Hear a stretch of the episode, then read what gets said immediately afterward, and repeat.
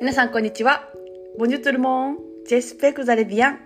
パリのアパルトマンからお届けします。キャリアライフコーチのサキです。このラジオは私サキがパリ生活やビジネス、読書で学んだことを配信しています。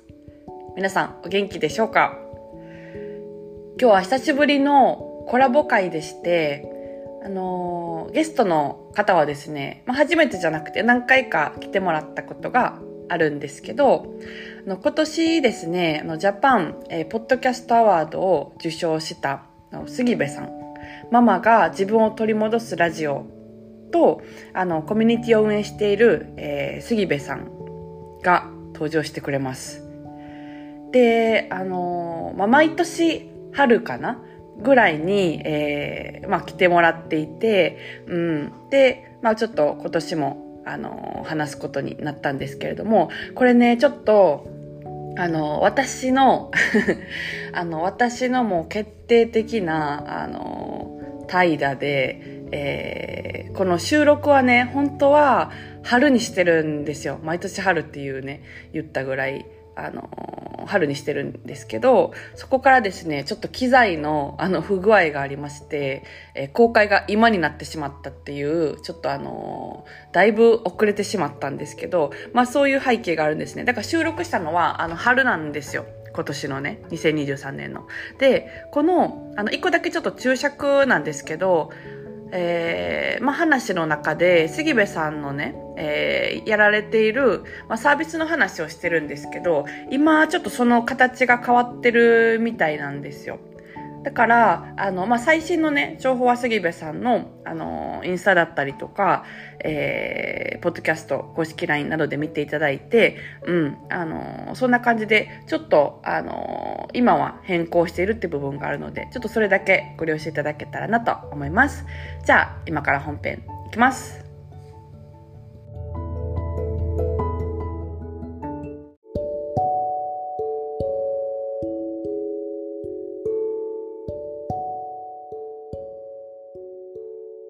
はい。じゃあ今日はですね、あのスペシャルゲスト会ということで、ゲストに来てもらってます。あの今日来てもらう方は、あの実は初めてではなくて、さんかいめの、あの登場になります。あの毎春、あの春になったら来ていただくっていう、あのよく先あの数えてたら、あのいつも春に来てくださるっていう感じになってるんですけども、えー、今日はですね、えー、先日ジャパンポッドキャストアワードウェルビング賞を受賞された、えー、ママが自分を取り戻すラジオを配信している杉部さんに来てもらってます。杉部さん、よろしくお願いします。よろしくお願いします。さんどめの杉部でございます。お邪魔します。いつも春にありがとうございます。来ていただいて。はい、春になるとちょっとうずくみたいですね。杉部さんが恋しくなる。はい、ありがとうございます。あのなので、えっと、これ聞いてくださってる皆さんは杉部さんのこと知ってる方も結構いらっしゃるんじゃないかなと思うんですけど、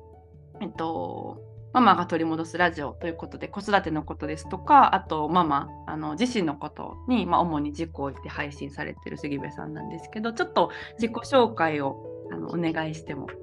いいでしょうか。はい、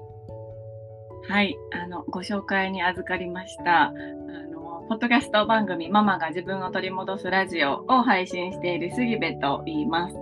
えっと、プライベートではさんにん子供がいて、えっと、ごねん生、小学校のごねん生、よねん生、よんさいの男、女、女の子供たちがいます。で、えっと、さんねんまえぐらいかなからママが自分を取り戻すラジオのポッドキャストを配信し始めて、で、それと並行して、ママのオンラインコミュニティっていうのも運営しております。はい、で、なんか、まあまあ世の中にはいろいろ子育て論とか、こういう時にはこうしたらいいとか、子供が感触を起こしたらこういう風にしたらいいみたいな方法論的なものはすごいいっぱいあるなっていうのを、まあ、ずっと感じながら子育てしてたんですけど、でも、あの、全然うまくいかないっていうじゅうねんかんを過ごしてきたので、うまくいかない中で、それをどうやってこう折り合いをつけていくか、子育ても夫婦関係もこうどうやって折り合いつけていくかっていうようなことを、あのめちゃくちゃリアルな感じで配信をしている番組をしております。はい、今日はどうぞよろしくお願いいたします。お願いします。いや本当にそのリアルな子育てっていうのが杉部さんのリスナーさんにすごくあの勇気をなんだろうな渡したりとか刺さったりしてるんじゃないかなと思うんですけど、結構リアルですよね。めっちゃぶっちゃけてくれてるみたいな。めっちゃリアルですね。そうあのええこと言わなあかんって思ってるんですいつも。だけどなんかそれを言ってると、いやいやもうそんなさっきまですごいイライラしてたくせにどの口が言ってんねんってなるんですよ、こう配信しながらそうもうそれだったらなんかリアルにぶっちゃけた方がいいよなって思ってありましたね、途中から。それがいいですよね。なんか杉部さんのラジオの聞いてていつもあのめっちゃ腹立ってるとことかあの聞いててめっちゃ面白い笑, 笑っちゃうたまにそうそうたまにね腹立って立ちながらめっちゃ怒ってる時とかあるんですよねおもろいですでもそういうなんかリアルなところがあの勇気になるんじゃないかな。その方法論とかでね結構こう、こうすべきみたいなので疲れてるっていうあのママさんも多いのかなっていうのなんか聞いてて思って、そうそうそうでなんか私がまあ最近妊娠したからその子育ての大先輩としていろいろその辺も聞きたいなみたいな感じでちょっと思ってるんですけど、はい、今日はよろしくお願いします。お願いします。はい、あの最初にねちょっと聞きたいのが、あのー、そのジャパン、えー、ポッドキャストアワードのウェルビーイングあの賞を受賞されて、あのまずはあのおめでとうございます。ありがとうございます。もうとんでもないことになっております本当にありがとうございますとんでもないことになってそうですよね。見ました、うんうん、はいでも杉部さんがそう舞台に上がったりとかあの、うんとんでもないドレスを着て授賞式に向かったんですけどもなんか写真で見ると何でもないような感じで見えるんですけどもうねとんでもなくドキドキして口をパサパサにさせてもうドキドキしてもうどうしようみたいなえそうやったんや。全然見えなかったですよ。あ本当ですか。杉部さん本番に強いんやなって思いました。めっちゃいやもう真っ青でした。もう真っ青の写真とかもあるんです私のあるんや送ってくださいそれみたい真っ青、えー、なんか舞台でこうあの芸人さんと喋ってる時とか受賞してコメントしてる時とかすごいあの堂々としてたし、あこんなあのなんだろう子育てを日頃しているママさんで舞台という華やかなところであの堂々と振る舞ってるって杉部さん結構勇気なるやろうなと思って見ててめっちゃすごいなと思いました。いや楽しかったです。なんかあれもあのちょっとこれポッドキャストアワードの話からそれますけど芸人さんってすごいなっていうあの目の当たりにしたんですよね、えー、どんなとこですか。あ緊張してたはずだしあんな場所でマイク持って喋るなんて初めてだから絶対にもうドギマギするけどあの令和ロマン、ちょっと名前出しますけど令和ロマンさんっていうあの方々が司会をされててでいろいろご質問されたりとかその中でちょっとね小ボケをかまされたりとかしてらっしゃったんですよ、うん、その雰囲気がすっごく心地よくてだからなんかねなんかなんなん友達と話してるみたいな感じで話させてもらったから芸人さんすごいなっていうのが正直ポッドキャストアワード終わって一番最初の感想だったんですよ、えー、すごいってめちゃめちゃ自然でしたよね杉部さんとこの令和ロマンさんの会話。うんうん、うん、そうです楽しかった。あナチュラルでなんか杉部さんの愛の手もめっちゃいい感じであのなんか舞台って感じでしたよネタみたいな楽しかったですね。贅沢な経験させてもらいましたね、えー、あのドレスもめっちゃ可愛かったです。すごい欲しいなと思ってスケスケのねスケスケのやつ、はい、そ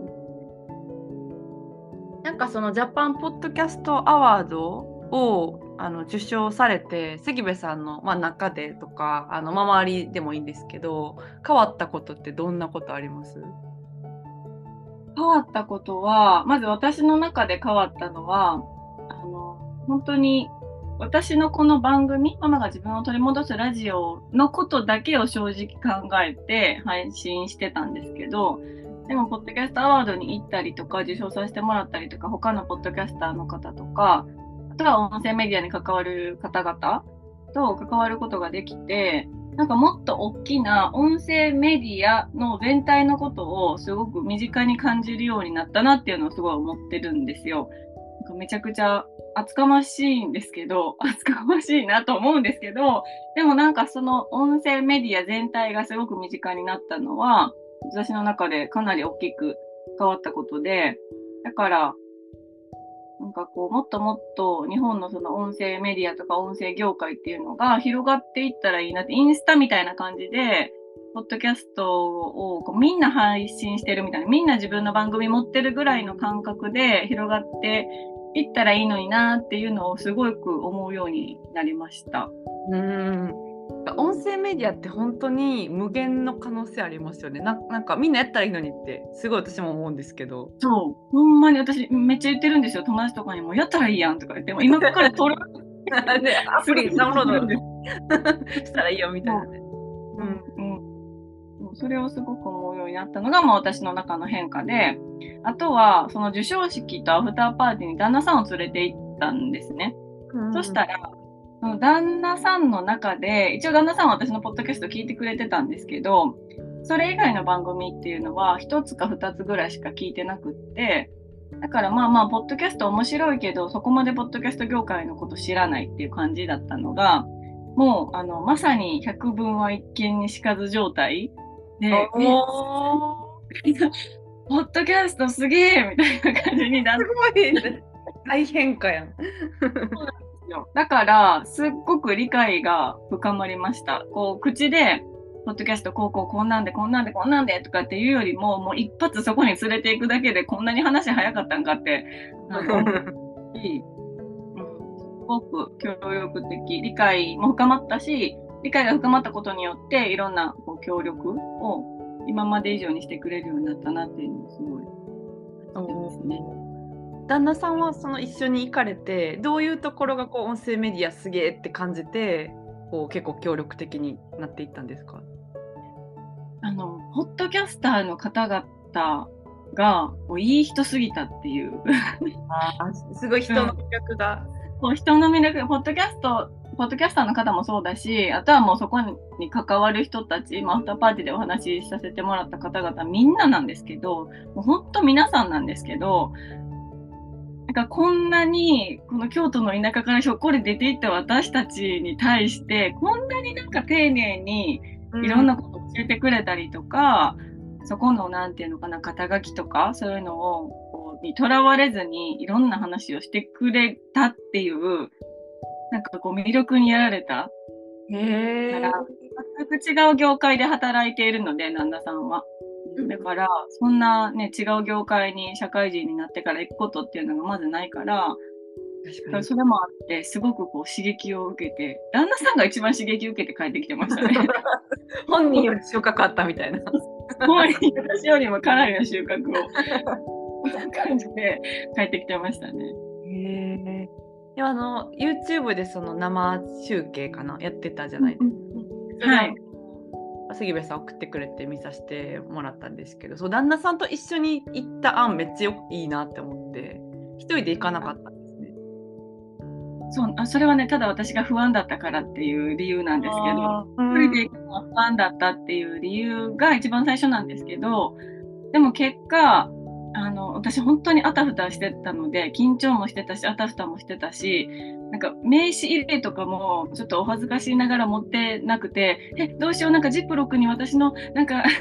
番組のシール入れてる、どうしようみたいな、あたふたあたふたみたいな、ジップロックでドレスにポケットないみたいな、すごいあたふたしてたんですけど、それをあのちょっと一歩下がったところで旦那さんが全部あのまとめてくれていて、名刺から何から何まで。うーん、この方はこの番組の誰々みたいなのをポッドキャスト聞いてないくせにくせにって言ってたんですけど、すごい把握してたので、だからもうそれはもうちょっとマネージャーみたいな感じになってもらって、超敏腕マネージャーの動きですよね。そうなんです。あのすごく動いてもらいました旦那さんに。え、すごいですね。いや、いいですね、いいですね。なるほど。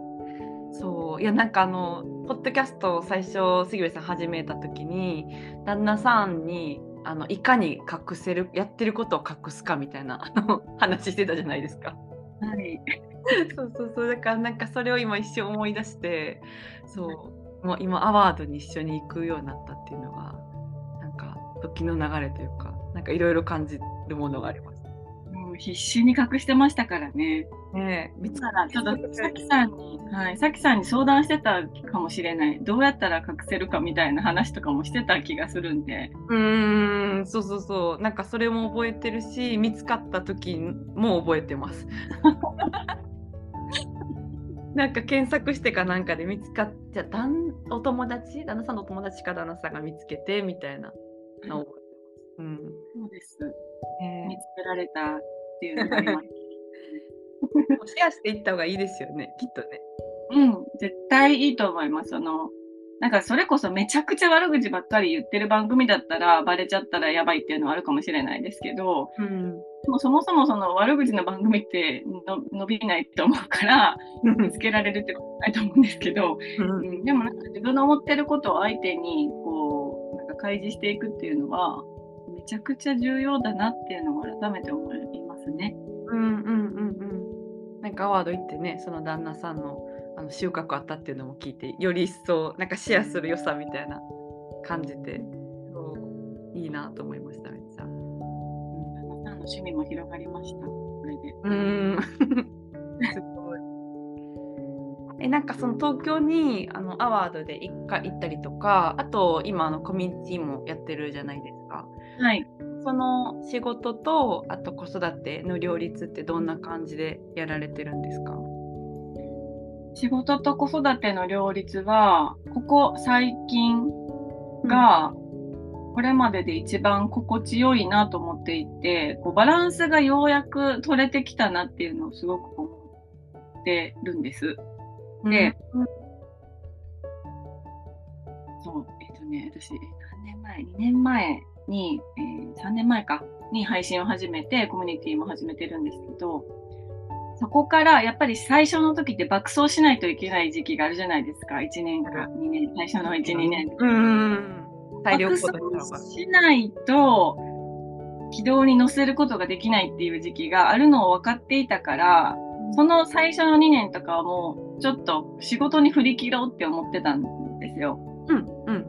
ん、だから振り切ってたところがあるんですよね。で、でも振り切ったはいいものの、その去年の後半とか去年の、うん、夏、秋、冬ぐらいから、すっごくそれがこうバランスが取れてないなっていうふうに感じる時期があって、で、ちょうどそのあたりから、あの、子供が学校に行き渋るようになったりとか、ちょっと不登校気味になったりとかして、これちょっとやり方というか働き方を考え直さないとしんどいなって思った時期があったんです。うんうんうん、で、正直あのめちゃくちゃ悩んで、うん、もうでもZoomの予定は入ってるし、仕事の予定もお客さんと入ってるけど、うん、子供が行かないみたいな、動画も、うん、でも学校に行かない、どう送っていくみたいな感じでめっちゃ悩んでたんですよね、去年。そう、でも、ここで、でもこ、その、なんだろうな、悩んでるこの事実をどうにかこうにかひっくり返さないとあかんなって、多分ひっくり返すタイミングなんやろうなって思って、今年からそのコミュニティの形をちょっと変えたんですよね。今ではそうそうがっつり本当にがっつりガチンコオンラインコミュニティって感じだったんですけど、それをもうあの私も私のペースでというか、あの動画を撮って皆さんにお届けする。で、利用してくださってるメンバーの方もそれぞれのペースでその動画とかをこう見ることができるっていう自主弁スタイルというか、うんうん、スタイルに変わったんです。で、そうすると働いてるお母さんたちも入れるようになったり、私もその子供のいろいろがあってもどうしようどうしようってなる必要がなくなったっていうのがあって、結構それでかなりこう今一番バランスがやっと取れてきたかなっていう感じがしてます。いいですね。いろいろなんか試行錯誤で工夫していい形を見つけていったみたいな。試行錯誤しかしてないです。しかしてない。しかしてない。仕事、ね、ビジネスって言ったらもうそうだなってすごい思うんですよね。うん。あの、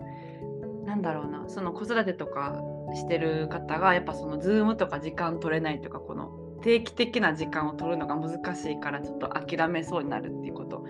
あの少なくないと思うんですけど、でも方法って無限にあるなって今ね話聞いてても思ったし、逆になんだろう、その対面とかズームが絶対にいいとは限らない人もいるから、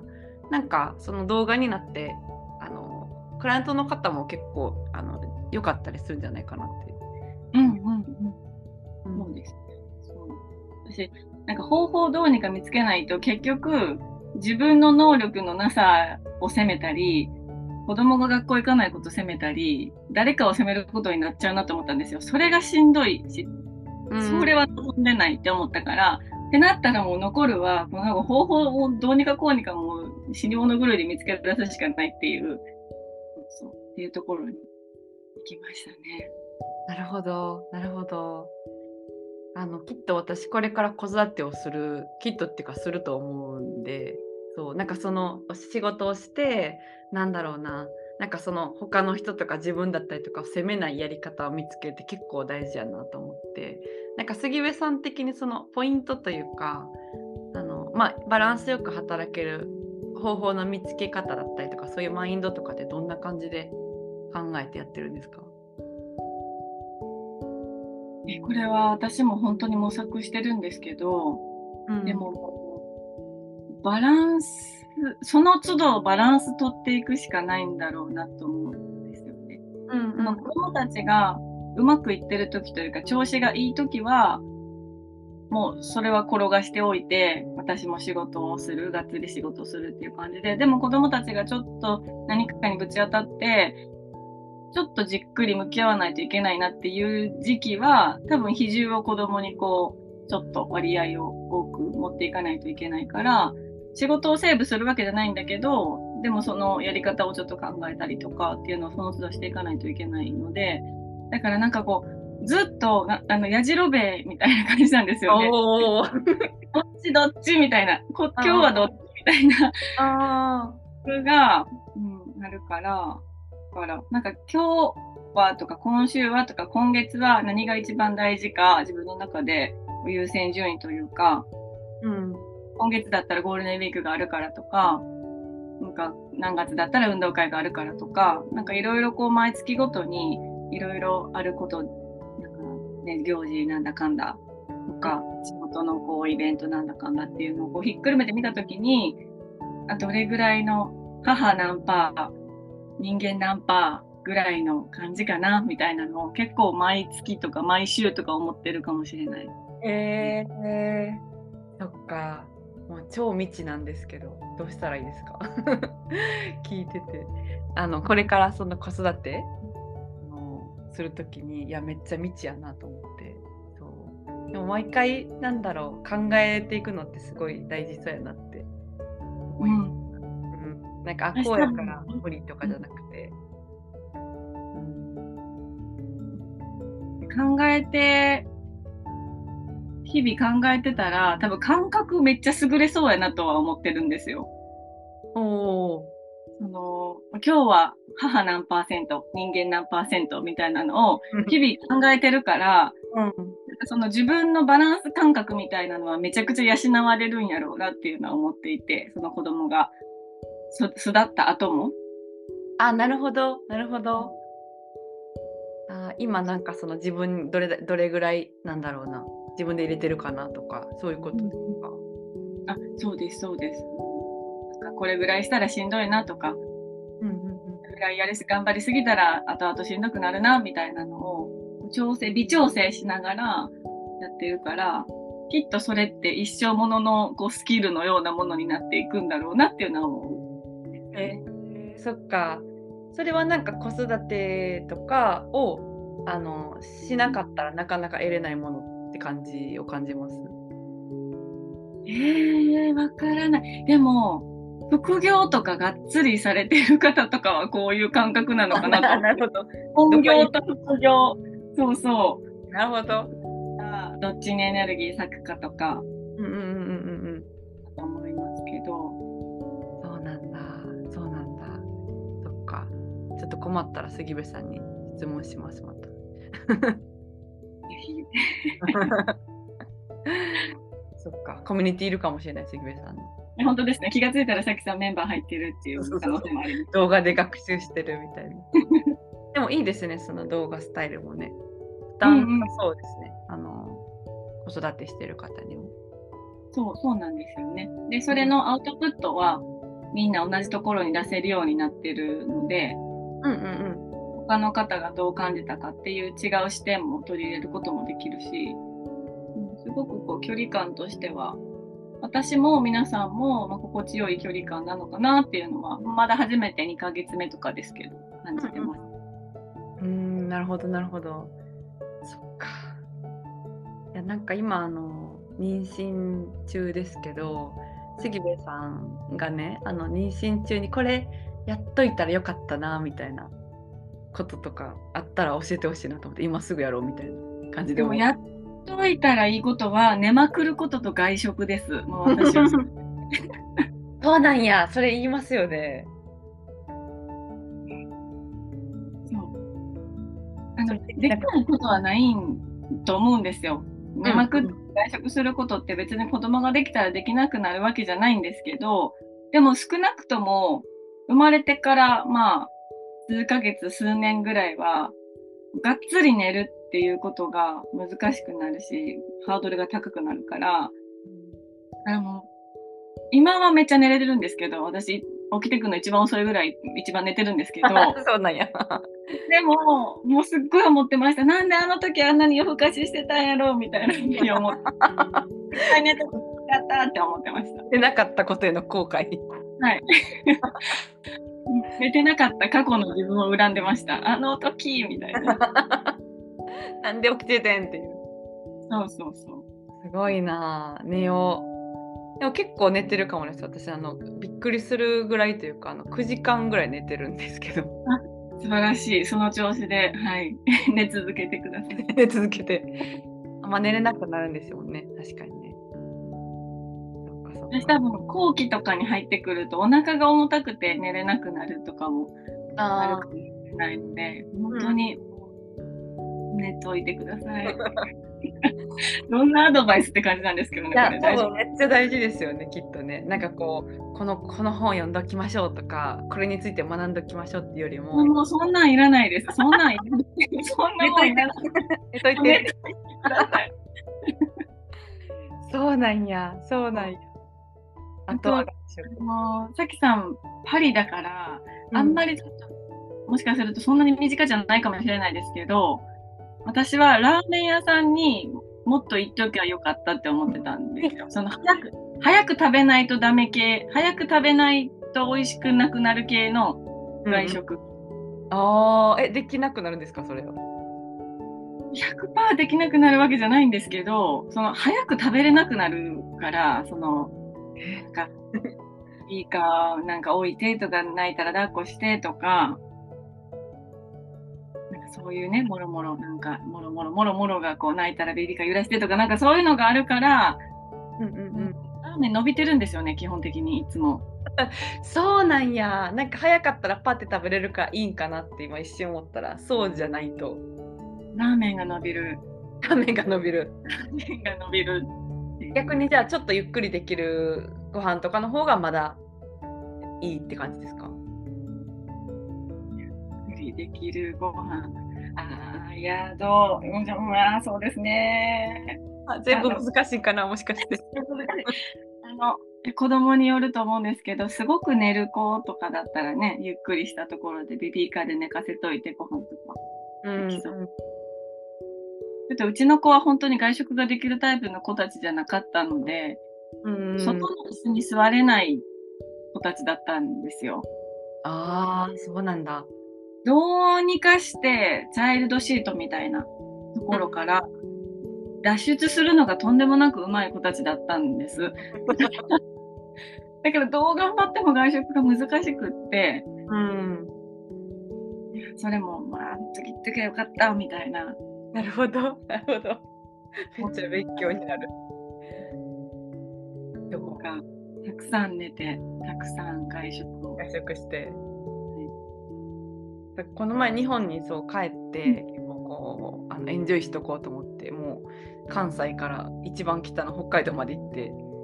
めっちゃ楽しかったんですけどポッドキャストから感じておりました惜しまれそうそうそうそう、ああいうのをやっといたらいいんですね。やり続けてたらいいのかな、うん、なるほど分かりました。結構そうなんかあの、まあ、ビジネスのこうことやっててこう女性のこうライフのライフプランとかライフスタイルで不安でビジネスがどうしようかなってこう迷ったり止まったりする方って結構少なくないんですね。で、あの出産、ここに出産を挟んだらどうなるだろうとか、子育てが始まったらどうなっちゃうんだろうみたいな感じで、あのどうしたらいいでしょうかみたいなことも結構あるので、なんかそのリアルを知っとくって大事やなって思って。そうそうそうそう、うん、そうでもうん、その難しいのって永遠に続くわけじゃなくて、その私実際に今もう無限に寝られるようになっているし、外食も外食外食はちょっと未だに店選びますけど、外食も行けるようになってるし、でもその行けない時期って特に初めてだったらなんかこの行けない時期が一生続くんじゃないかみたいな風に思ってたんですけど、うん、私はとかなんか子供が生まれたらできないこといっぱいあるんじゃないかみたいな風に思ってすごいこう焦ってたんですけど気持ちが、うん、けどなんかそれはまあ子供にもよりますけどね、これは本当に子供の発達がどうなるかとかにもよりますけど、でもそれが一生続くわけじゃない確率の方が高かったりするのかなと思うので、なんかそれを子供ができたらなんか何もできんくなるみたいな風に、うん、じゃなくて、子供がなんかできたらすごい視点は増えるかなと思うんですよね。なんか今まで行こうと思わなかった店に入ることになったりとか、確かになんか全然そう立ち止まらなかった場所で立ち止まるようになったりとかするから、うん、楽しいこともありそうありそう。そうなんだ。そうやっぱなんか確かにこうあの妊娠中とかも思って思ってたっていうか思ってるんですけど、なんかこれがずっと続くんじゃないかと思ったら結構絶望な時とかあるじゃないですか、体調とか。そう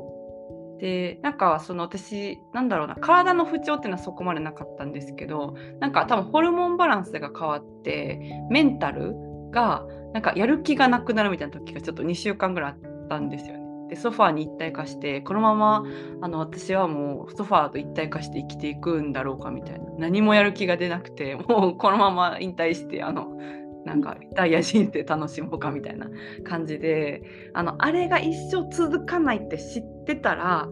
結構違ったなっていうのは思って、多分なんかそういうの結構あるんかなって今聞いてて思いました、うんなんか脳みそ溶けてる感覚でした。私産後とかほんまにそんなにやもうなんか何も戻ってこへんのちゃうかなみたいな、溶けてなくなるんちゃうかなって思ってたのに記憶力とかもなくなるし、なんか今キッチン来たけど何取れに来たかわからへんみたいなこととかももうなんか頻発するんですよね。なんかいろんなことが抜け落ちててわけわからんことしちゃったりとか、でもこのまま終わってまうとか思ってたんですけど、うん、でもまた戻ってきたんで。そっかそっか大丈夫ですか。あのノーマル状態でもめっちゃ私あのなんか忘れたりとか電車乗り間違えたりとかものすごくですけどプラスアルファなのかな。そうだと思われますねそっか、でもそれ原因が分かってたらあのちょっと安心すると思うから大事ですね、知っとくって。うん、なんかその杉部さんのラジオのタイトルってママが自分を取り戻すラジオじゃないですか。その取り戻すラジオってことは取り戻せないというか自分がないみたいな時を感じるからそういうタイトルにしてるのかなって思ったんですけど、どういうなんだろう時にというかなんかあママを取り戻私を取り戻したいなとかなんだろう、逆にこう自分がないなみたいなのを感じる時が、どんな時があるんですか？どんな時、あの私最近気づいたんですけど、うん、ちょっと質問からそれるんですけど、最近気づいたのは、このママが自分を取り戻すっていうのは、これまでの私のお母さん人生じゅういちねんかんぐらいにタイトルをつけるなら、まさにこのタイトルやなっていうことに最近気づいたんですよ。おー、うんうんうんうん。っていうのも、じゅういちねんかん母親やってますけど、取り戻したのって本当にここ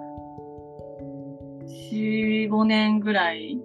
で、それまでは、もうあの完全に見失ってたんですよね。もう脳みそも溶けまくってるし、もうなんかわけわからんことしまくってるし、もやもやたらメンタル落ちてるし、自信もないし、自分のこと嫌いやし、もう嫌だってなってたんです。うん、当時のこと振り返って、なんでそんなにも自分見失ってたかっていうと、そのお母さん的なタスクがもう毎日毎日多すぎて、自分のことをこう考える時間とか、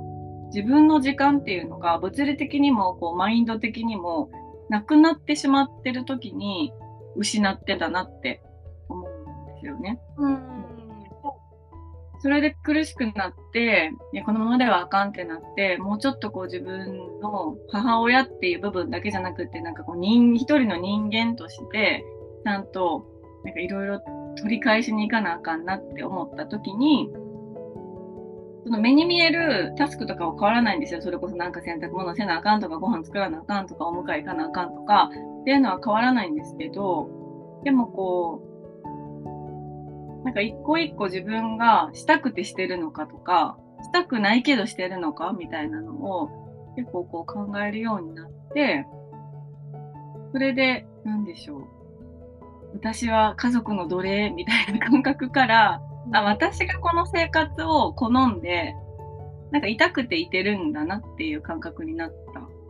すよね。だからその時に、なんかちゃんと私は自分の意思でここにいるんだなとか思えたりとか、なんか仕事が思い通りできなくて、子供がね、いながら仕事するの難しいなとか、やっぱり両立難しいなと思って、私は諦めたって思ってたんですけど、子供を選んだから仕事諦めたって思ってたんですけど、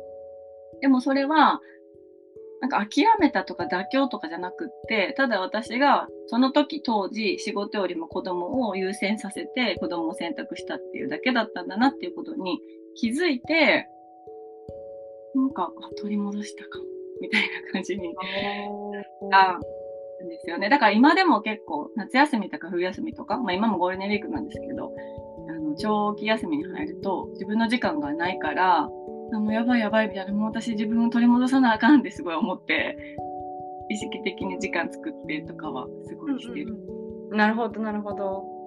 あ、じゃあなんか自分を取り戻したって感じるのは、別に生活とかがガラッとこう時間とかが変わるっていうよりかは、自分がなんだろう、これを選んでるんだとか決めてるんだっていうのを感じたら取り戻してる感が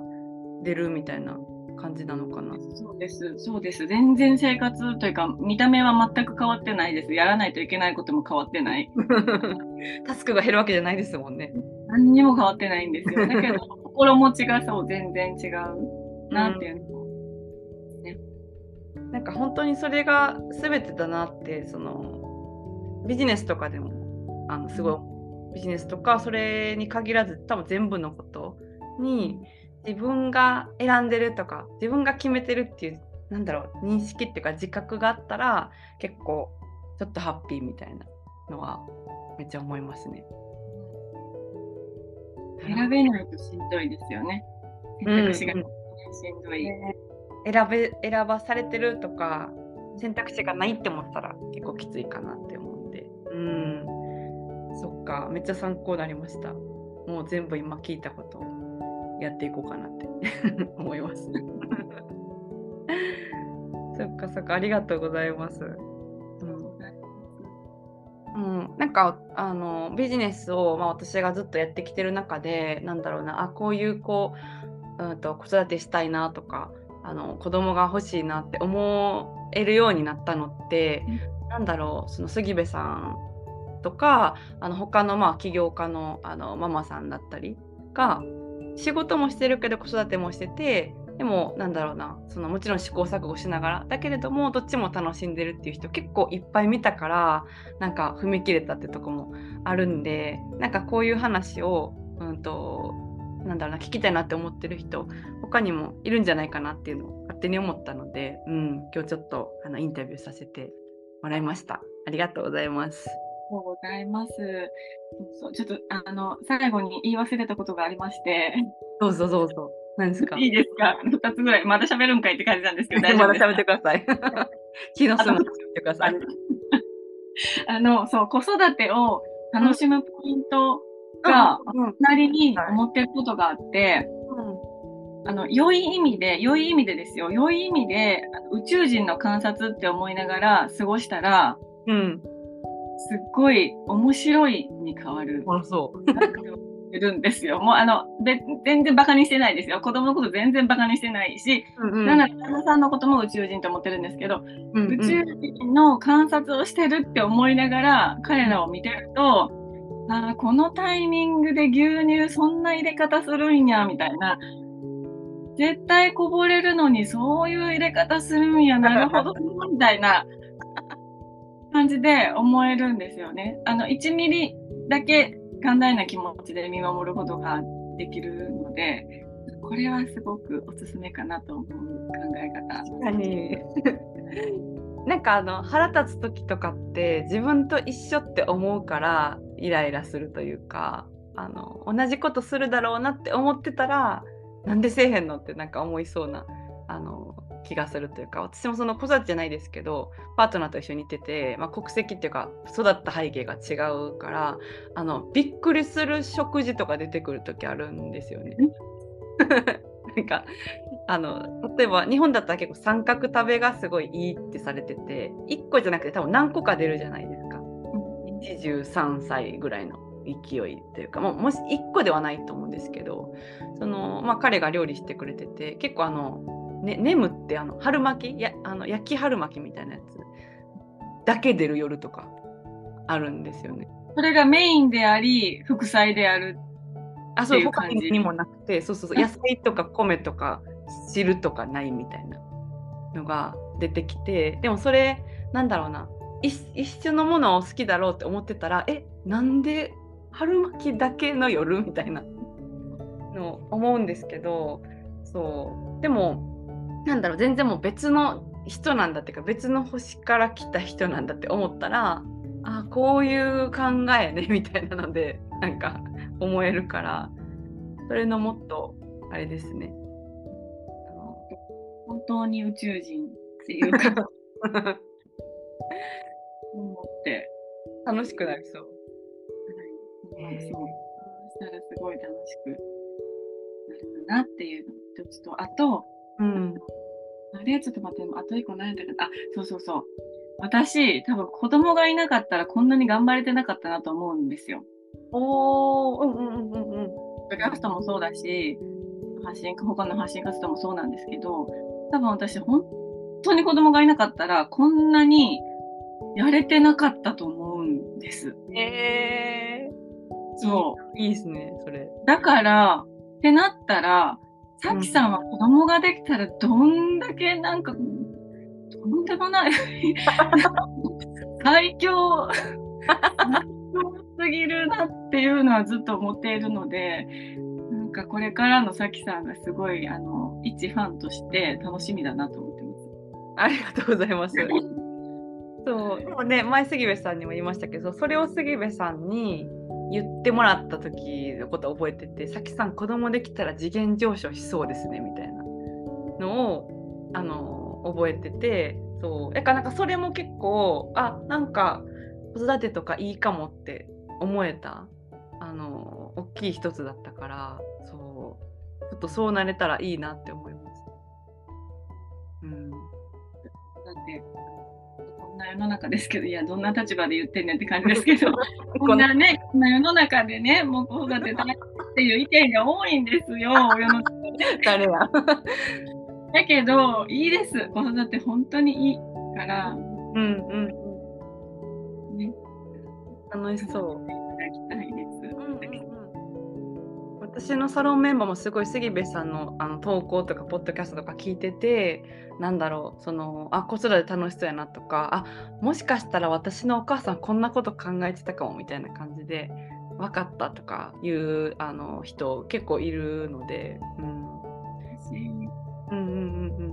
そう。いやだからなんかね、あのなんだろう。制限とかじゃなくて逆にそれが力になるってことはすごいありそうやなっていうのは、うんうん、ありますあります。時間ありすぎても逆に動けなかったりしますもんね。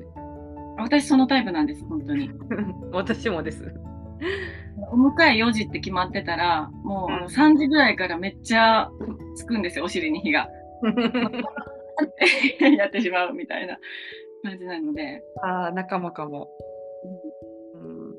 きっと私はあの子供がいてより力が出るタイプの人だなっていうのを思って、あ希望ですね。あ勇気が出ました。すごくありがとうございます。楽しみにしています。も